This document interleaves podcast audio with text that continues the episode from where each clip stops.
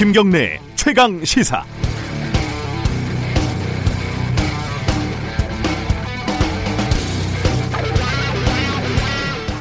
어차피 밥그릇 싸움 아니냐? 아이들을 볼모로 잡지 마라. 아, 학교 비정규직 노동자의 파업이 오늘 시작됐습니다. 100만 번쯤 본 것 같은 파업 혐오 논리가 또 언론에 등장하고 있습니다. 먼저 밥그릇. 구급 공무원의 임금의 6, 70%를 받는 걸 한 80% 수준으로 맞춰달라는 게 핵심 요구 사항 중 하나입니다. 이게 무리한 요구인지는 뭐 판단할 영역이겠지요. 하지만 밥그릇 싸움이라고 욕을 하는 것은 온당치 않습니다. 파업은 원래 밥그릇 싸움입니다. 당신의 밥그릇이 중요한 것처럼 그들의 밥그릇도 중요합니다. 그 신성한 밥그릇 때문에 폭염에 땀으로 샤워를 하면서 물을 끓이고 밥을 짓는 겁니다. 그렇게 확보한 밥그릇으로 집에 가서 아이들을 먹이고 학교를 보냅니다. 두 번째, 아이들을 볼모로 잡지 말라. 어, 파업은 헌법이 규정한 정당한 권리입니다. 파업은 일을 멈추는 것이고 당연히 불편을 유발합니다. 파업이 최후의 수단이어야 하겠지만 이 불편을 해소하는 것은 그리고 책임져야 하는 것은 교육을 담당하고 있는 당국과 학교가 협력해서 그 대안을 마련해야 하는 것 이것 또한 당연한 일입니다.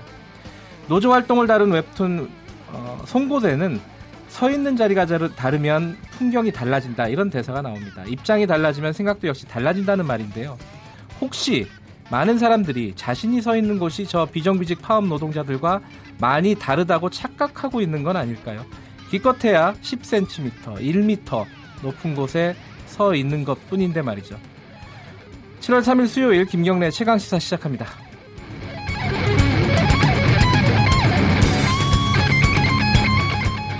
김경래 최강 시사는 유튜브 라이브로도 함께 하실 수 있습니다. 지금 열어놨고요. 문자 참여 기다리고 있습니다. 샵 9730으로 보내주시면은 저희들이 공유하겠습니다. 짧은 문자 50원, 긴 문자 100원 들어갑니다. 스마트폰 어플리케이션 콩으로 보내주시면 무료입니다. 오늘 주요 뉴스 브리핑부터 시작할까요? 고발 뉴스 민동기 기자 나와 있습니다. 안녕하세요. 안녕하십니까. 비정규직 파업부터 좀 정리해 보죠. 공공부문 비정규직 노동자들 연대 파업이 오늘부터 시작이 됩니다. 네. 파장이 좀 클 것으로 예상이 되는데요. 네. 대국민 서비스 분야에 집중돼 있기 때문입니다. 학교 비정규직 노동자가 파업의 주축이긴 합니다만 각 지자체 소속 환경미화원, 뭐 행정사무원, 사회복지사, 보건소 간호사, 시설관리, 민원업무 노동자들도 파업에 동참할 예정입니다. 네. 그래서 뭐 일부 지역 같은 경우에는 쓰레기가 제때 수거되지 않거나 거리 청소가 이루어지지 않는 등 이 쓰레기 대란이 일어날 가능성도 있습니다. 네. 이 밖에도 뭐 문체부 등 중앙행정기관의 산하기관, 대학의 비정규직 노동자들도 파업에 돌입할 예정입니다. 민주노총이 지난 4월 파업을 예고를 하면서 비정규직 처우 개선을 위한 노정교섭 구조 마련을 요구를 했는데요. 공공부문 비정규직 사용자인 정부가 교섭에 직접 나서라 뭐 이런 입장이었습니다. 네. 하지만 정부는 민주노총이 사회적 대화에 참여하고 있지 않는 만큼 별도의 교섭 틀을 마련하는 것에는 난색을 표하고 있는 상황입니다. 어, 지금 일본이 우리한테 이제 수출 규제를 들이댔죠. 네. 예, 그 부분에 대한 뭐 기사들이 많이 나오고 있습니다. 아베 신조 일본 총리가 한국 수출 규제 강화와 관련해서 세계무역기구 규칙에 맞다고 주장을 했습니다. WTO요? 그렇습니다. 네. 어제 요미우리 신문과 인터뷰를 가졌는데요. 일본은 모든 조치가 WTO 규칙과 정합적이지 않으면 안 된다고 생각한다. 자유무역과는 관계없다라고 주장을 했는데 너무 그 경제 보복 조치를 편하게 해놓고서는 국제 룰에 어긋나지 않는다고 강변을 하고 있습니다. 지금 네. 궤변이다 이런 비판도 제기가 되고 있는데요. 일본 내부에서도 좀 비판적인 의견이 많습니다. 뭐 니혼 게이자의 신문을 비롯해서 마이니치 신문은 한국뿐만 아니라 일본 기업도 피해를 볼 수 있다라고 보도를 했고요. 네. 요미우리는 일본의 자유무역의 위선을 드러냈다고 비판한 영국의 파이낸셜 타임스 기사를 소개를 했습니다. 그리고 아사히 신문도 일본 기업에서 우려의 목소리가 나온다라는 기사를 또 게재를 했습니다. 네, 일본 언론들도 비판을 하고 있다. 그 아베 어떤 그 수출 규제 정책에 그렇습니다. 대해서요. 예. 어, 관련된 얘기는 3부에서 일본 전문가, 일본 경제 전문가 연결해서 좀 자세히 짚어보겠습니다. 다음 소식 전해주시죠. 문재인 대통령이 김정은 위원장과 트럼프 미국 대통령 간의 판문점 회동에 대해서 북미 간에도 문서상의 서명은 아니지만 사실상 적대 관계의 종식 그리고 새로운 평화 시대의 본격적인 시작을 선언했다고 말할 수 있을 것이다. 이렇게 얘기를 했습니다. 그러니까 두 정상의 판문점 회동을 북미 평화 시대의 시작 선언으로 규정을 했는데요. 이번 회동으로 사실상 종전 선언이 이루어졌다는 일각의 평가와도 같은 맥락의 발언을 한 것으로 풀이가 되고 있습니다. 네. 앞으로 진행될 북미 간 실무 협상이 매우 중요한 만큼 문재인 대통령이 이걸 지켜보면서 뭐 김정은 위원장의 답방 등을 포함한 남북 관계의 속도를 조절할 것으로 예상이 되고 있습니다. 네, 그 자유한국당 그 패스트트랙 관련해 가지고요. 경찰 수사받는 의원들이 있지 않습니까? 네.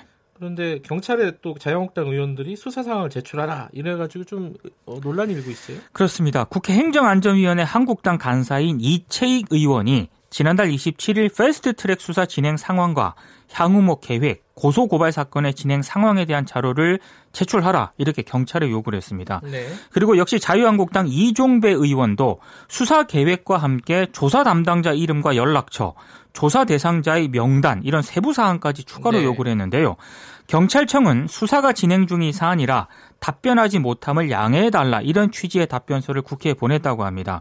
근데 지금 50명이 넘는 자유한국당 의원들이 고소고발이 된 그런 상황이거든요. 네. 근데 경찰 업무를 소관하는 국회 행정안전위원회 소속 의원 등이 해당 사건 수사와 관련된 자료 제출을 요구한 것 자체가 수사 외압에 해당한다 이런 비판이 제기가 되고 있는데요. 네. 이채익 이종배 의원 역시 이 정의당으로부터 지금 고발을 당한 상황입니다.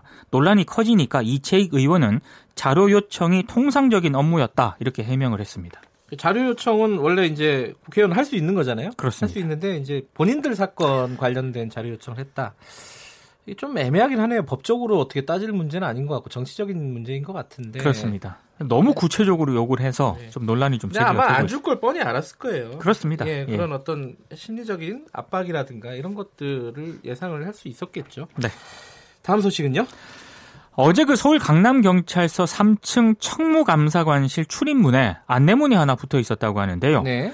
자정 분위기 조성을 위한 술 안 마시기 실천 운동 현재 이틀째 이런 내용이었다고 합니다. 7월 한 달은 금주하도록 이 강남 경찰서가 직원들을 독려하고 있는 중이라고 하는데 한 달 동안 금주를 하라. 네. 예. 왜냐하면 지금 강남 경찰서가 최근에 사건 사고로 무리를 빚지 않았습니까? 네. 그래서 다양한 기강 바로 세우기 활동을 벌이고 있는데 네. 그 가운데 하나라고 합니다.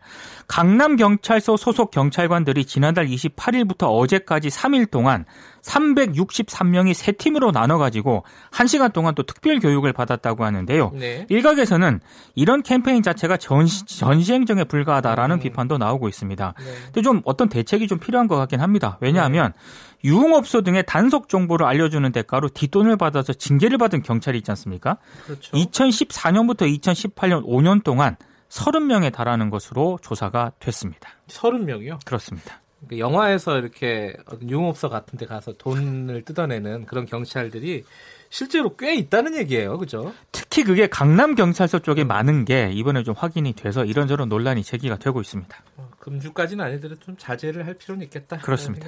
자, 오늘 여기까지 듣죠. 고맙습니다. 고맙습니다. 고발뉴스 민동기 기자였고요. 김경래 최강 시사 듣고 계신 지금 시각은 7시 33분입니다.